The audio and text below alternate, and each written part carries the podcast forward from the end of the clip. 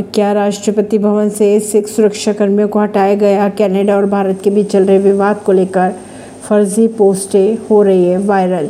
Canada के प्रधानमंत्री Justin Trudeau ने 18 सितंबर को खालिस्तानी आतंकवादी हरदीप सिंह निज्जर की हत्या का जिम्मेदार भारत को बता दिया था। दावा यह किया जा रहा है कि देश के राष्ट्रपति भवन से सिख समुदाय के सिक्योरिटी पर्सनल को हटाया जा रहा है। इसकी वजह कनाडा और भारत के बीच खालिस्तान को लेकर चल रहा विवाद बताया जा रहा है। सोशल मीडिया की अगर बात की जाए तो ये खबरें गलत साबित हो रही है। भारत सरकार ने राष्ट्रपति भवन से सभी सिख सुरक्षा कर्मियों को हटा दिया है। ये खबरें फैलाई जा रही है।